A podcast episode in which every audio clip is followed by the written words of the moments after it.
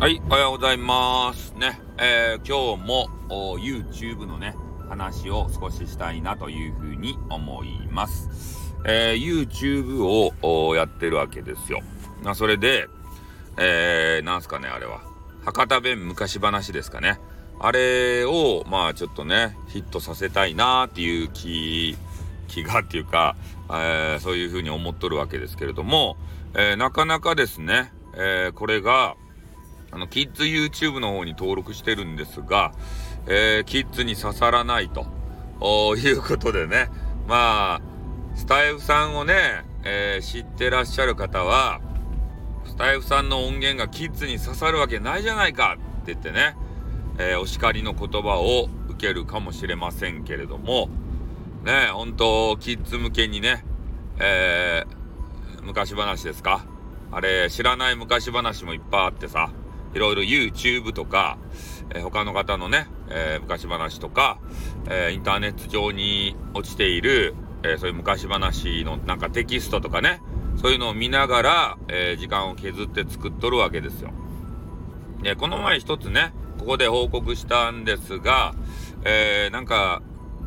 コキッズたちの番組のね、えー、紹介欄にこう出てきて、で、それで結構ね、閲覧が増えたよっていうのがあって、えー、どうやってね、そうやって潜り込ませたらいいのかっていうのがちょっとわからないですね。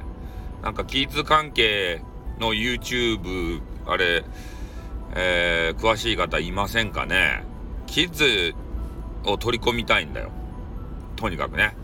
だから YouTube ではエロティシズムを完全排除ですね。ああ、全然エロがないわけですよ。で、このスタイフもね、えー、一応エロを、えー、禁止してるわけでありますけれども、ねえでもね、えー、某ブラックサイトの方、外部サイトの方は、エロ全開ですね。やっぱどこかでね、配信者っていうのは、バランスをとっていかなければならない。ね。えー、スタイフでエロ禁止だったら、そのエロを発散できるような場所がないと、あの、あの、根っからのエロはですね、えー、路頭に迷うわけですよ。どうしていいかわからん。ね、あの、変な人だったら、犯罪に走るかもしれん。それぐらいね、エロって大切なもんなんですよ。